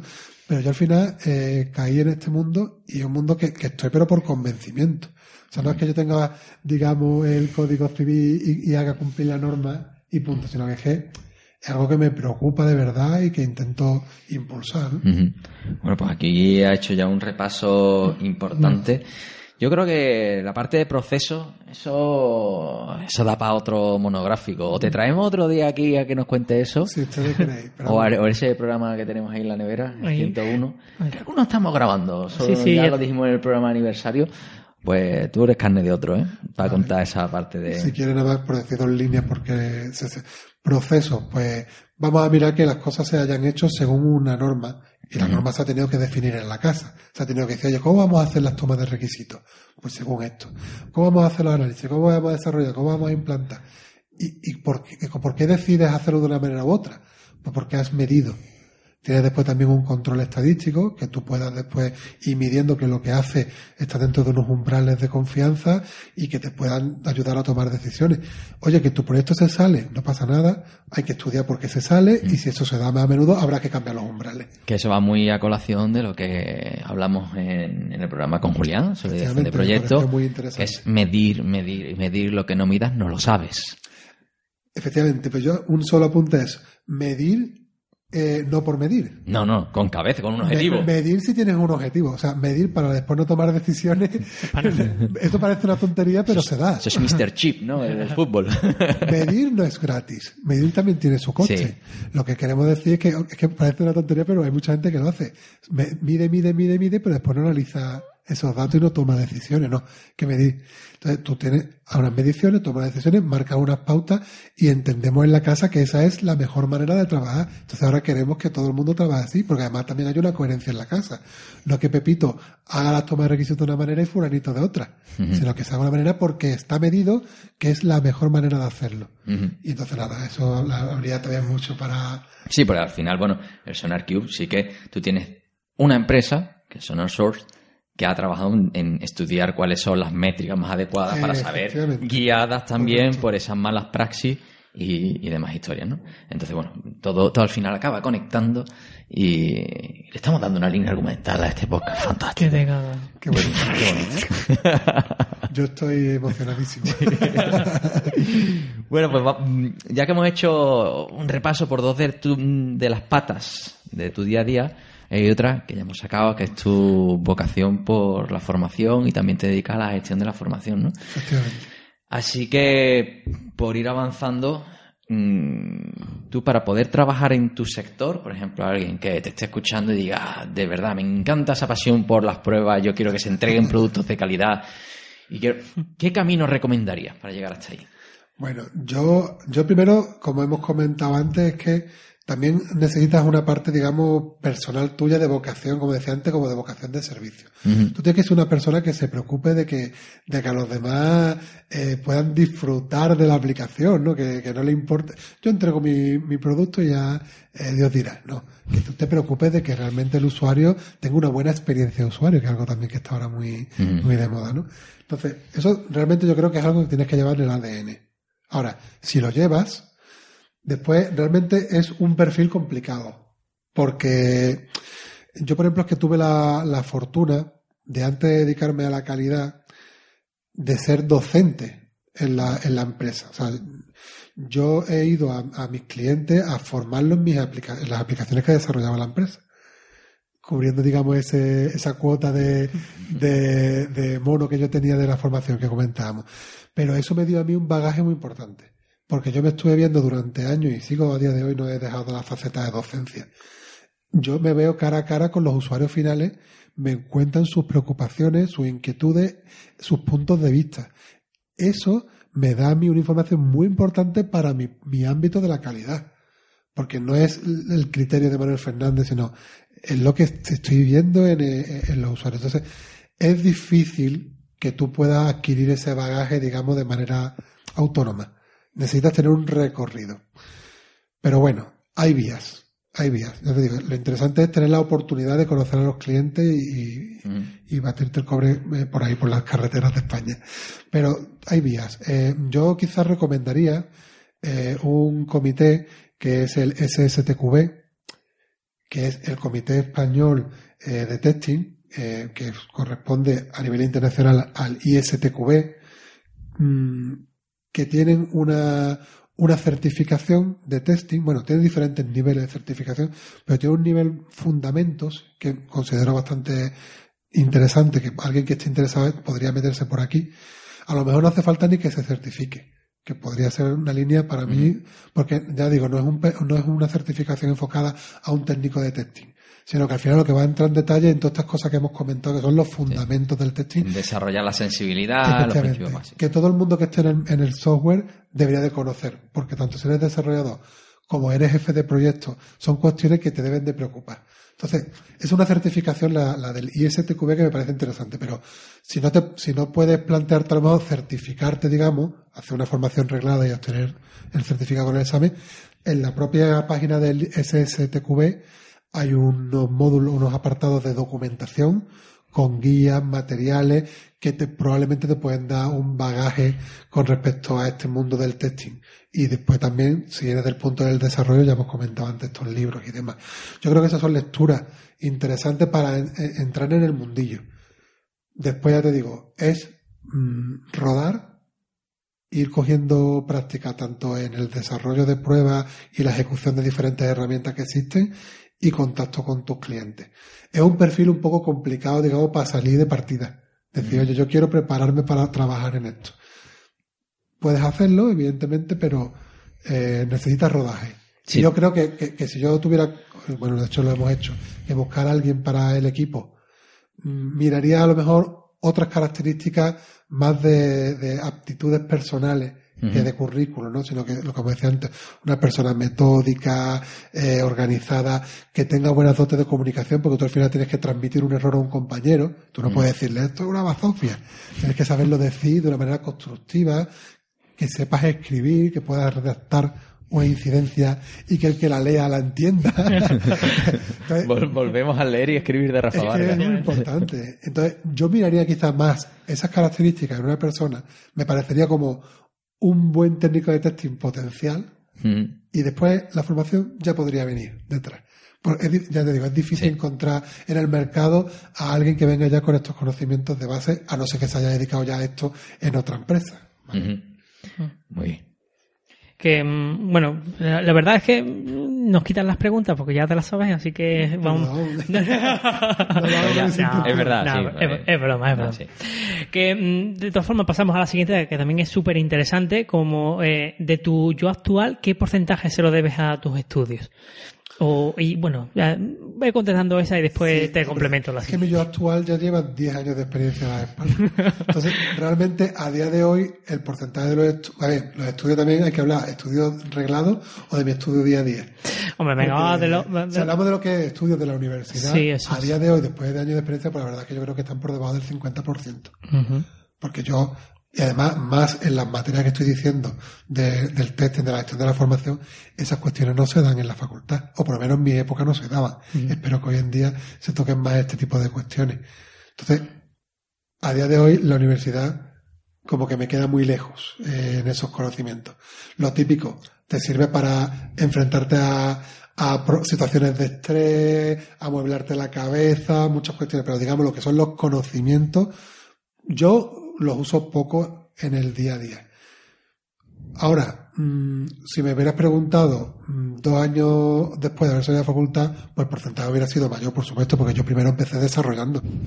Y empecé de analista y fui cogiendo un bagaje que también es muy importante para después tú tener una visión en otras áreas, haber ya pasado por, eso, por esos escalones. Pero bueno, a tu pregunta, mi yo actual es mucho de autodidacta, de haberte tenido que buscar mucho la vida. Te voy a preguntar por las actividades accesorias que realizaste durante la carrera. Lo que pasa es que como nos has comentado mucho que también has- estuviste haciendo como es, eh, o churros o limpiando azoteas o tal, pues, quiero decir, no le he dado importancia yo a esa parte de... No, pero, No, no, pero eso realmente ha contribuido, te, Exactamente. te, te ha ayudado como profesional o, o a- Pues yo creo que sí. Claro. Porque, porque, o sea, como profesional, como trabajador, ya sea del sector que sea, eh, vértelas en situaciones eh, poco deseables, pues a uno le da más valor a ciertas labores que pueda llevar hoy en día, darle más valor a, a- a lo, a la- a lo económico, ¿no? O sea, evidentemente, claro que también te ayuda. estamos hablando de limpieza del código, la limpieza de azoteas también. También, va, va, va, va por ahí, va por ahí. Hombre. Pero con respecto a actividades durante la empresa, o sea, yo hoy en día pienso que, que- que yo estuve muy perdido. O sea, yo no le saqué el jugo que yo creo que le podía haber sacado a la universidad, a diferentes asociaciones que existen. Eh, no hice, no hice mucha comunidad en la universidad. En aquel momento yo estaba por otros derroteros en mi vida, que a día de hoy pienso que yo podía haberle sacado más partido. Le he participado más en la comunidad, digamos, universitaria posteriormente como ponentes en Imaginática, he dado charlas también que estaban organizadas por Fidetia, he venido alguna, también a dar algunas charlas en alguna asignatura, eh, incluso ya no en la universidad, también he dado charlas en institutos a niños de, de módulo. O sea, he, he estado más metido en la comunidad a posteriori que cuando estaba propiamente cursando los, los estudios. Entonces yo creo que puede ser que eso es lo que le podrías decir tú a tu yo de hace 10 o 15 años, es decir, que se meta más en, Sí. En, en la comunidad universitaria. Sí, yo, yo creo que ahora hablando, claro, todo lo pasado después de diez años, pero yo creo que yo no, no enfoqué bien mi paso por la, por la, por la facultad. O sea, yo, o no lo enfoqué bien, o lo, lo enfoqué de manera errónea, o como yo lo entendía, yo, yo venía a mis clases, eso sí era yo riguroso, venía a todas mis clases, eh, pero después yo me iba a mi casa estudiaba en mi casa. Yo no hice mucha piña aquí con los compañeros, no tengo compañeros de facultad que hoy en día pueda yo recordar viejos tiempos porque yo es que era eh, clase y casa. Y yo me iba a mi casa y seguía estudiando allí. Pero eso no compartí aquí comunidad, no participé en asociaciones, no, no sé, no, no supe a lo mejor beber de las fuentes que me habrían dado esa información en el momento apropiado. No tuve a lo mejor la, la suerte que hemos dicho durante la entrevista que la casualidad me puso en determinado momento de la vida gente. Pues en la facultad no tuve a lo mejor la suerte de encontrarme con alguien que me hubiera dado algunas indicaciones, me hubiera orientado más y, y no le saqué ese partido. Efectivamente, si yo viajara al pasado, le diría, eh, cámbiate el chip aquí en la universidad, es diferente, esto no es, no es el instituto. Aquí hay otra, otra forma de afrontar esto, eh, busca compañeros, trabaja en equipo, estudia en equipo, eh, disfruta de las asociaciones, de los eventos, y sí, yo creo que efectivamente ese sería el consejo que daría. Bueno, y ahora ya desde esa perspectiva, desde la atalaya del mundo de la calidad, ¿no? ¿Qué, qué crees que la universidad debe cambiar para adaptarse un poquito mejor a ese, a ese mercado? Bueno, ya te digo, espero no meter la pata, porque ya te digo, a lo mejor he cambiado los planes de estudio. Bueno, hace tiempo, es más, yo creo que te ha dado tiempo de que aparezcan y desaparezcan cosas. pero Como hemos dicho lo de Sonar, es decir, que cuando tú abandonaste sí que les introdujo, ahora ya no está, ¿no? Pero, Pero en sí. general, un poco Hombre, de. yo en general- Con lo que veas que entra por la puerta en el día a día, ¿no? Hombre, pues evidentemente, yo en- ya digo, en mi época es que la, la palabra calidad yo no la escuché salir de la boca de ningún profesor. Entonces, yo creo que eso es algo que se debe de tocar, porque yo creo que ha quedado claro durante la entrevista que creo que es fundamental, eh, algo que debe de estar ahí eh, eh, en, el, en el ABC del programador. Entonces, hace más hincapié en estas cuestiones y en otras cuestiones aledañas al desarrollo. Oye, que, que nuestros clientes, a las empresas cada vez nos piden más aspectos que parece como que son fuera de nuestro negocio, del desarrollo, pero cada vez se valoran más. O sea, el plan de formación que tú le ofreces a tu cliente para que, para que tu cliente, digamos, no solo reciba el producto software, sino que después tenga una buena gestión del cambio y una buena adaptación y bueno, eso cada vez más valorado. O incluso labores de difusión eh, de- dentro de una organización que tú, eh, temas de diseño web, de frontend, o sea, son como cuestiones como que estaban un poco más satélite a lo que es el propio desarrollo de líneas de código, pero que cada vez se valoran más por los clientes y creo que se deberían de potenciar en las empresas.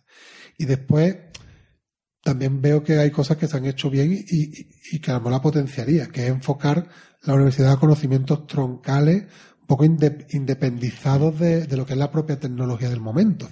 Que sí, que la tecnología tiene que ser un medio para articular determinada formación, pero que, que la- eso sí lo hace bien la universidad, que es, digamos, el conocimiento base que te Sí. permite después a ti adaptarte a... Sí, el que trasciende más allá de. Entonces, potenciaría eso, o sea, añadiría al otro y potenciaría eso. Y por supuesto también fundamental, eh, fomentar el contacto con las empresas.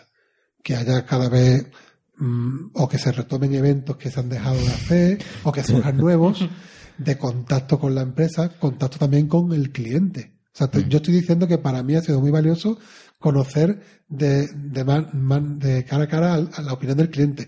Pues no lo de- no esperemos a que yo sea un trabajador, que el estudiante también tenga esa visión de qué es lo que demanda el cliente hoy día en el mercado, ¿no? Entonces, quizás esos son aspectos en los que yo creo que se podría trabajar. Bueno, nos llevamos unas palas de, de cosas. Buah, totalmente. No es fácil, ¿eh? No, nadie dice que sea no, fácil, ¿eh? No, yo digo el problema, la solución ya que la diseñó otro. Cada uno se apañe con lo que tiene. Venga, la parte que le gusta a Frank. Venga, vamos. Eh, aparte, aparte es muy interesante porque tú nos has estado antes eh, fuera de micro y hemos estado comentando el tema de, de la parte más personal, de la parte del tiempo, ¿no? De la organización, organización del tiempo. Y es eh, mm, que cómo, cómo nos organizamos cada, cada uno y hemos estado charlando esto. Esto lo vamos a dejar fuera de fuera de micros, pero, Pero tú cuando te- quieres que entre. Efectivamente. Yo yo por ahora voy a preguntarte cómo te organizas tú y ya luego vemos cómo lo organizamos los demás. Yo me estoy quedando de piedra aquí. Yo tengo que decir que, que yo uso un batiburrillo de herramientas para gestionar mi productividad y mi tiempo. Pero digamos, la, la piedra filosofal de mi control de productividad es una herramienta que usamos en la casa para gestión de proyectos que se llama Que no sé si la conocerá el oyente. Es, Sí, la conozco. eh, La conozco el similar año a pasado. Jira, Mantis eh, y demás, ¿no? Es un- una herramienta donde están todos los proyectos, el personal de los proyectos, existen tickets con las tareas que hay que hacer, se hace un seguimiento de, de cómo es el avance de la tarea, unas estimaciones de tiempo. Después hay otras herramientas como el Wiki, cosas colaborativas de gestión de la configuración, versionado. O sea, ese para mí es la piedra filosofal. O sea, ese es mi día a día y yo soy eh, amo de Redmine. O sea, en mi empresa tengo compañeros que se cachondean porque soy el hombre Redmine, me encanta. Hombre, Entonces, Redmine tiene muchas parametrizaciones. También hay que decir, si coges el Redmine básico y para un proyecto individual tú solo contra el mundo, seguramente digas esto es muy aburrido. Pero Sí. hay una comunidad que detrás, con un buen repositorio de plugins Eso. y nosotros hemos desarrollado plugin interno y lo hemos puesto a disposición después de la comunidad también, en en Ruby on Rails, el desarrollo. Para mí, Redmine es troncal. Y ahora, adicionalmente a Redmine, pues Google Calendar, lo tengo, tengo como, como ocho calendarios diferentes de todas estas facetas mías, saltándome Para cambiar de sombrero, ¿no? Claro, yo voy cambiando de colores, voy cambiando de el sombrero.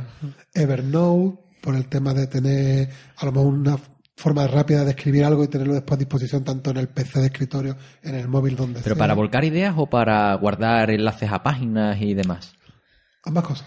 Los dos, ¿no? Porque para enlace también he usado Pocket en Pocket, el sí. navegador, pero al final, en el Evernote, también al final abro mi libretita de apunto lo que me va surgiendo en la cabeza. Ahora que ha dicho eso el Evernote, mm, yo tengo toda una jerarquía de tags Sí, ¿no? con una sintaxis para poder eh, agruparlos por bloques temáticos Sí, y que esta sí. herramienta da para volvernos muy locos. Luego no la uso, pero Porque vamos, en la línea de esa, en mi propio producto de correo que yo uso Thunderbird, o sea, si tuvieras la cantidad de filtros de correo que yo tengo configurados, o sea, yo lo que sí tengo una, una política de que yo, la bandeja de entrada está siempre vacía. O sea, todo está filtrado y lo que no está filtrado es como un to-do que está en la bandeja de entrada que lo tengo que ir haciendo. O sea, mi objetivo es bandeja de entrada cero. Después todo por filtro y yo la verdad es que me ma- manejo bien. Yo suelo tener el correo bastante atendido, a diferencia de lo que dice mucho. Es, es por donde- es lo que dice Fran.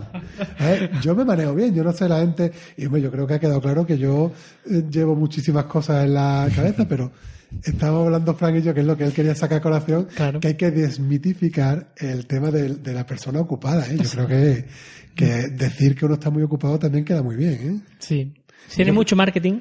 Yo creo que, que, la- que, que, a ver, que todo el mundo tenemos cosas que hacer. La cuestión es buscarse el hueco y saber decir, oye, pues hoy voy a dedicarle un ratito a ver un webinar de una historia que me resulta interesante, a asistir a una conferencia o a tal cosa, porque yo al final eso es algo que a mí me va a aportar y, y bueno, y yo lo hago sabiendo que mañana voy a tener un plus de lo que tenía y, y a lo mejor tengo que echar un rato en mi casa o el fin de semana, pero yo voy a invertir ese tiempo. Es que lo de decir es que yo soy una persona muy ocupada hay que desmentificarlo. Eso es como lo que decía ya Frank, de ir por la oficina con unos folios al brazo para quedar siempre sensación que tiene mucho trabajo. hay que ir un poquito, yo creo que hay que romper esos mitos, Sí, la- Pablo. ¿eh? Sí, sí, sí. Las personas ocupadas que no responden un correo, ni una llamada, ni... No, vamos a ver. Sois un desastre, reconocerlo. no es que estéis ocupados. En el día caben muchas cosas y si no cabe, di no quiero y decir que no es ser honesto contigo y con los demás. Entonces, Sí, si a ti te llama la atención porque tú no has contestado un correo en mucho tiempo, por lo menos planteate que estás haciendo algo mal. Y Sí. por medidas, ¿no? Eh, yo no digo que realmente te haya ocurrido, pero analiza por qué te ha ocurrido y empieza a poner alguna solución. Lo que no podemos vivir en el continuo de, uh, yo el correo, no, yo es que el correo, uh, imposible, no, mejor no me mande el correo, llámame. No, hombre, tendrás que intentar buscar una solución, ¿no? Todo tenemos, es parte de nuestro trabajo, ¿no? También, ¿no? Entonces, un poquito de todas esas herramientas y lo alinearíamos también con el tema redes sociales. O sea, si hace un buen uso de las redes sociales con un perfil profesional, también es una bandeja de entrada de cuestiones muy interesantes que atender. Pero, digamos, te lo tienes que montar bien. O sea, tienes que tener un correo con buenos filtros, unos buenos tags de Evernote, una, una buena gestión de la red social. Si te lo montas bien, al final da rendimiento. El problema es que a lo mejor no lo sabes. Bueno, pues, Sab- bueno, si por ejemplo estamos hablando de Twitter, tienes que saber a quién sigues. Mm. La política hace mucho ruido, el no meterte en conversaciones que no conducen a nada, ¿sabes? Evitar el troll. Es decir, yo una vez que eso... recomendar algo, yo mejor como yo lo hago, que a lo mejor yo estoy loco. Yo tengo dos cuentas de Twitter. Sí. Tengo una personal y una profesional. Hombre, Una en la que sale elegante y la otra en la que sale de calle, claro. Pero también es a- a- la selección que tú haces de seguidores. En la Sí. personal puedo seguir cosas chorras de interés personal, que va, que hay el cajón desastre, pero en mi cuenta profesional tú puedes tener una buena selección de, de personas o, o empresas que te estén dando a ti. O sea, que a mí me parece magnífico. O sea, eh, tú antes cogías lo mismo por la mañana leías el periódico, pues tú meterte en tu timeline de Twitter profesional y ver ahí una serie de artículos interesantísimos para tu día a día, hombre, yo creo que, que quien no lo hace se está perdiendo algo Sí. muy valioso. ¿eh? Yo creo que Twitter está perdiendo una oportunidad en el momento en el que añada el concepto de persona. Sí, decir, que... Eso lo hemos comentado. Sí. Que tú digas, pues mira, ahora soy el Pablo profesor, el, el Pablo podcaster, el Pablo que juega al fútbol y Que está- yo no tuviera que tener dos cuentas, que tuviera dos perfiles, ¿no? Claro, que me diga, mira, yo hablo de política, de, ya sabéis mi vicio con los juegos de mesa, ¿no? Yo, yo no, no tuiteo cosas de otros temas que no sean meramente profesional, aunque tenga ganas, aunque siga, pero no veo una forma mm, adecuada de ser multidisciplinar, ¿no? Claro, es que además yo, como seguidor tuyo, yo te quiero seguir a ti, Claro. en mi perfil profesional, si tú me vas a dar un aporte profesional, ahora si yo te estoy siguiendo a ti y me sales hablando de que hoy en Sálvame se ha ido llorando Lidia Lozano, pues yo digo, mira, te va a seguir tu padre. Entonces, si todos Exacto. hiciéramos esto, pues podríamos tener todo, digamos, una comunidad más controlada, ¿no? Sí. Señores de Twitter, ahí tenéis la idea. Es gratis, ¿eh? está gratis. Gratis. Eh, de pago. bueno, entonces podemos decir que un día bueno ha sido el día que has dejado el Redmine a cero. Eso también es imposible. Porque en el Red Mine, se, se ve que ha usado poco Redmine. Hostia, y, y eso que el año pasado me, me calificaste. para que tú te hagas una idea, yo tengo en el Red Mine tareas planificadas para el 2020. Hostia, venga, va. Y dices, ¿tú cómo puede ser? es que uno preocupado. No, es que te, te quiero decir, en lo que hemos estado hablando antes, dentro de los procesos, por ejemplo, el cierre de un proyecto que se haga correspondiente, pues yo tengo lo hemos planificado un cierre de un proyecto que termina dentro de tres años. Después llegará esa fecha y se moverá dos meses, tres meses o seis meses, depende cómo haya vivido el proyecto. Pero que esté ese hito ahí, que te recuerde que tienes que mirar eso, o sea, Redmine a cero, no. Imposible, ¿no? No. Chungo, Para- chungo para la empresa sería que estuviese a cero, pero bueno. Sí, también- eso sería un buen, un buen parámetro. Eso si lo sí. tienes a cero es que algo estás haciendo mal. Hierro la empresa. Pero no, a mí un buen día, no sé, más que, o sea, digamos que de base todos los días son buenos, ¿vale? Podemos partir de esa base. Qué bien, coño. Todos los días son malos.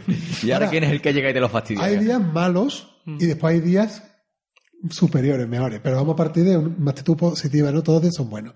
Ahora, un día que yo digo, este ha sido de chapó, pues por ejemplo, que yo vea que un compañero ha asimilado una buena práctica, pero de verdad, que te diga, oye Manuel, esto que me diste de verdad que lo estoy poniendo en práctica tal y cual, o, o, o que he ido a dar una docencia y te han encontrado a lo mejor con alguien en un organismo público, de, gran edad, ¿no? Y que tú ves que, que, que con ilusión coge la herramienta y que aprende a manejarla y que es receptivo. A mí eso me da una satisfacción enorme. Un cliente como nos ha pasado recientemente que me ha dicho, Manuel, no sabe lo que estoy disfrutando. Y yo me siento con el cliente le hago allí un masterclass. Y dice, Manuel no sabe lo que estoy disfrutando, lo que me está contando, lo voy a tener en cuenta para todos los proyectos.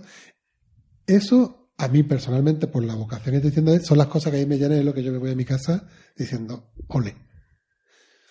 Y el- digamos que el resto de días son buenos, a no sé que te tropieces con una piedra que, que algún día te tropiezas y qué vamos a hacer. Claro. Pero vamos a partir de la base optimista y después, día chapó, el que te pasa una de estas cosas, por lo menos en mi, en mi faceta. Está bien, está bien. Bueno, y ya en la parte más, más para ti, para mí, la parte del tiempo libre. ¿Qué dedicas al tiempo libre? ¿A qué dedica el tiempo? Libre. Eh, pues, Que antes Fran tenía un podcast de música. sí, efectivamente, lo añoro y demás. No, tenemos en la jornada de podcasting hay karaoke. A ver si el año que viene te apuntas y El año también. que viene, sí. Sí, te tienes que apuntar. Mm, No sabéis lo que os estáis perdiendo. ¿eh? Totalmente. Un diamante en bruto. mira, el tiempo libre. Lo primero que hay que poner ahí, eh, lo, lo primero, ¿Mm? la familia. O sea, yo ya soy padre. Eso ya, quien sea padre sabe que ya requiere un tiempo importante, pero además que a uno le apetece. Le apetece el tiempo que tiene disponible para disfrutarlo con la familia, irte con el peque pues, al parque, algún evento. Yo, por lo menos, el niño no se le va a caer techo encima de casa, lo tengo todo el día viendo esto y viendo aquello. Entonces, con, con la mami, con el peque, lo principal. Y después, otras cosas, digamos, más de, de placer personal. Pues me gusta mucho el cine, me gusta muchísimo la música, los cómics, eh, los videojuegos, los podcasts. Y a, bueno, y eso es lo que le dedico. Vamos, que tú te vas a la FNAC y de ahí no sales, ¿no? Nada es el paraíso, ¿no? Pero intenta uno como buscarse los huecos, ¿no? Eh, Sí. Es como, por ejemplo, eh, si tengo que leerme un cómic, pues el, el- el viaje en el metro es una oportunidad magnífica. Que me tengo que escuchar un podcast, pues claro, mm, si es un podcast que es de estos sesudos, pues algo que sea una la- labor un poco, estás cocinando, estás paseando al perro, pues también un momento, ¿no? Pero que son como que tú tienes tu tiempo de trabajo, el tiempo de familia y las otras aficiones, pues como que vas intentando buscar eh, maneras de, de llevarla de llevarla a cabo. Aprovecho una siesta del niño, te echo una partidita a la consola, una cosita. Pero sí, eso sería un poquito eh, el pico- batiburrillo de cosas. Un piquislavis variado. Sí, Sí, sí. ya sé que no he dicho deporte, debería de tener deporte, debería de hacerlo, debería de hacerlo, pero no lo hago. productivo y que no hace triatlones, por Dios. Debería de hacerlo y lo que me falta es motivación, encontrar un colega, porque yo sí soy mucho de, de hacer cosas en equipo. Sí. Necesito a alguien que me diga, Manuel, vente mañana que nos vamos a hacer no sé qué, ahí voy yo, no, de verdad. A eso me apunto lo que sea. Pero de por mí mismo, pues me aburro. Y entonces, como me aburro, no me da satisfacción, me cuesta encontrar el hábito. Lo debería hacer. Eso es un to-do list. Pues nada, apunta, apunta, apunta ahí. Ahí está. La próxima vez que te traigamos, vemos a ver si se ha venido andando o, Pablo, o en tienes que coche. montar algo aquí entre la gente de los que estamos participando, montar un equipo de futbolito o alguna cosa así que me motive. Hay, hay- hay, por cierto, hay retos de Endomondo que lo podemos ir poniendo ahí eso Sí, entre lo los. explicamos, a ver si me voy a quedar yo solo. y- Yo ya voy contigo, Pablo. Ya, ¿eh? Sí, vamos a hacer un grupito ahí para picarnos. bueno, si, si pudieras recomendarnos un libro, ya nos ha recomendado un- un- una pila, sí. Pero, cuantos. De pero, los no técnicos. pero no técnico, exactamente. O un libro no técnico, una peli, una serie, una Un actividad. cómic de eso, de los que tú sabes. Pues mira, Exacto. ya que estamos en el contexto, mm, voy a recomendar podcast también, ¿no? Claro, claro, sí, claro. sí, sí. Hombre, Entonces, por ejemplo, Pero si no son amigos nuestros, eh, ponemos, cortamos. Sí, sí. competido, competido. mira, en vez de recomendar un cómic, voy a recomendar un podcast de cómics. Venga. Que a mí me parece fantástico, que es Marvelous Podcast, que si te pones a escucharlo, en cada, en cada capítulo te lleva un saco de recomendaciones que, que, que eh, yo les quiero mucho y les odio porque también me están creando un problema económico. Entonces, bueno, pues relacionando los dos temas, si te gustan los cómics, Marvelous Podcast, ahí tendrás ¿Es en castellano? Sí, sí. es Sí, en perfecto castellano. Bien. son dos amigos de- del País Vasco, de Santurce, y son muy buena gente y, y un podcast con un tono muy simpático. Y después, a lo mejor un podcast más sesudo, pues recomendaría dos, también un poquito del ámbito universitario los, ambos. Por un lado, Catástrofe Ultravioleta, la más reciente ganadora del premio Ondas, y otro de aquí de la Universidad de Sevilla también, de, de los tres chanchitos. Que tenemos también a dos profesores de la Alberto Universidad de y Clara. Sevilla, Alberto y Clara. Y, y también tenemos otro profesor de la Universidad de Córdoba, Cuentos Cuánticos. Y son dos podcasts de, de ciencias. Los tres chanchitos se meten también en su char con otros temas no científicos. Sí, siempre le gusta. Pero que, que, bueno, estos serían, por ejemplo, tres podcasts interesantes. Y tenía también aquí en la, en la cartera de recomendaciones, por ejemplo, de series.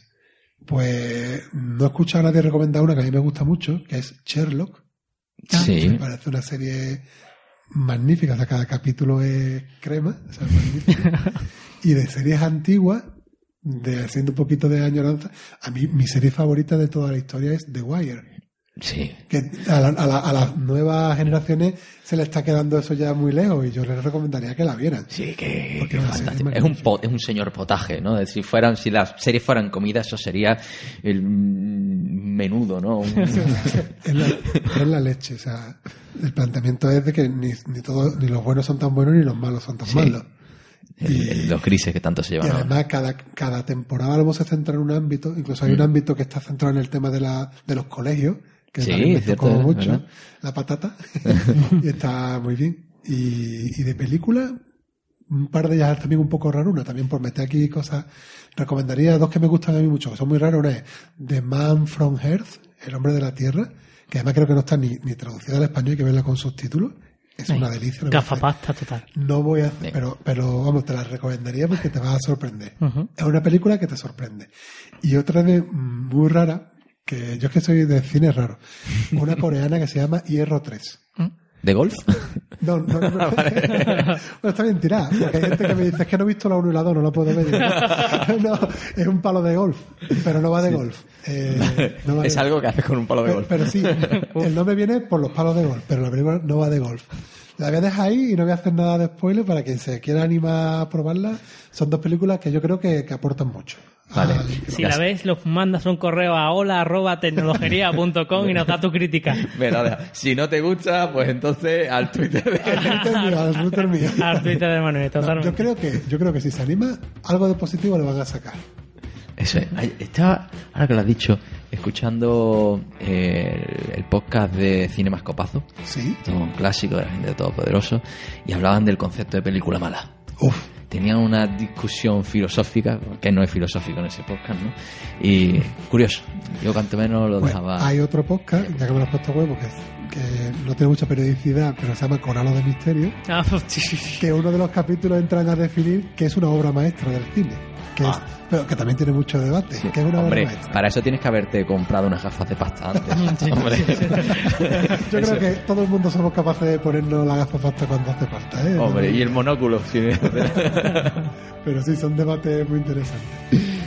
bueno, pues aquí nos hemos llevado... Un ratito bueno. Mm, sí, sí. Y un buen carga de contenido, ¿no? Sí, aquí va esto bien, hasta arriba. Esto Sí, es sí. un potaje, volviendo con la comida. Esto es un señor potaje. Pues bueno, aquí la verdad que, eso, que vamos a tener que volvernos a escuchar para, interiorizarlo todo, ¿no? y ponerlo en orden. Eh, por supuesto, Manuel, agradecerte que está ya... Bueno, aquí no te, has dejado engañar, porque aquí tú sabías a lo que venía. Oye, hermano, que tengo yo que agradecer a vosotros la labor que hacéis, que me parece magnífica, ya que desde la universidad se hagan este tipo de actividades, como hemos hecho también los tres chanchitos, vosotros, de divulgación, me parece fantástico, pero ya concretamente en nuestro negocio. O sea, que le deis esa visión a, los alumnos de lo que hay en la calle y lo que hay en las empresas. Eh, Lo que decíamos antes, fomentar esas relaciones, o sea, primero hay que agradeceros a vosotros que lo hagáis. Además, vamos, yo soy aquí un colaborador y mi granito de arena que espero que sea interesante, pero el agradecimiento a vosotros que lo hacéis. ¿no? Pues nada, te vamos a dar un podcast y ya verás, ya verás que bien va a colaborar.